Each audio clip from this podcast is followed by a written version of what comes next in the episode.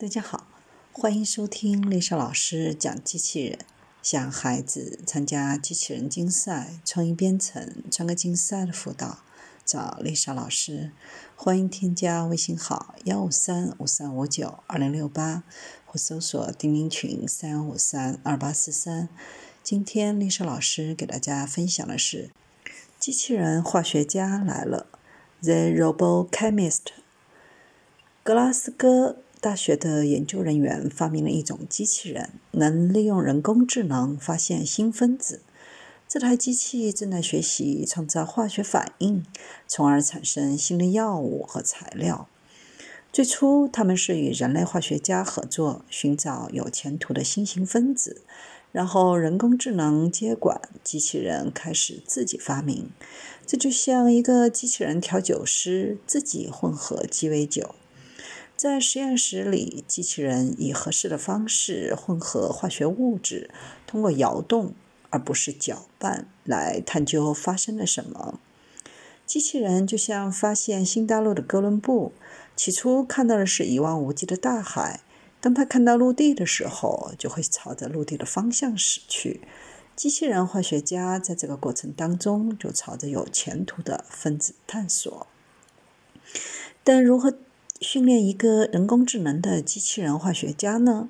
在人类与万物当中，人是专家，要做的就是利用人的专业知识。所以，每一次机器人和人一起工作的时候，人们发现并标记它作为一个表现，机器人就追踪人们的表现。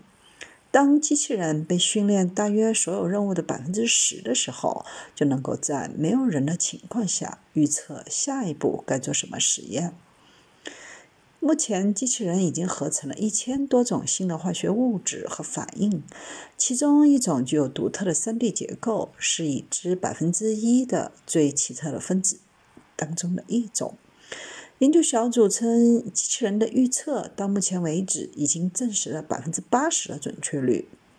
假设想要一种蓝色的荧光染料，训练机器人就像训练嗅探犬嗅出特定气味的方式。机器人会去寻找可用的化学调色板来制造蓝色荧光的染料，或者新的药物、新的塑料、新型的材料，机器人都可以学习。化学家们喜欢制造不同的分子，因为他们给了我们寻找新药物的机会。大多数现存的分子已经非常相似，就是已经穷尽，已经被搜索尽了。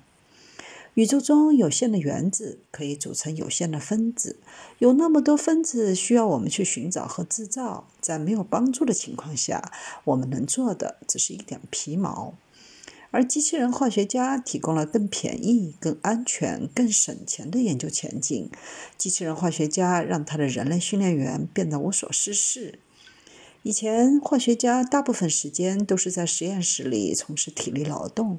从现在起，他们可以期待花更多的时间做化学的设计和分析。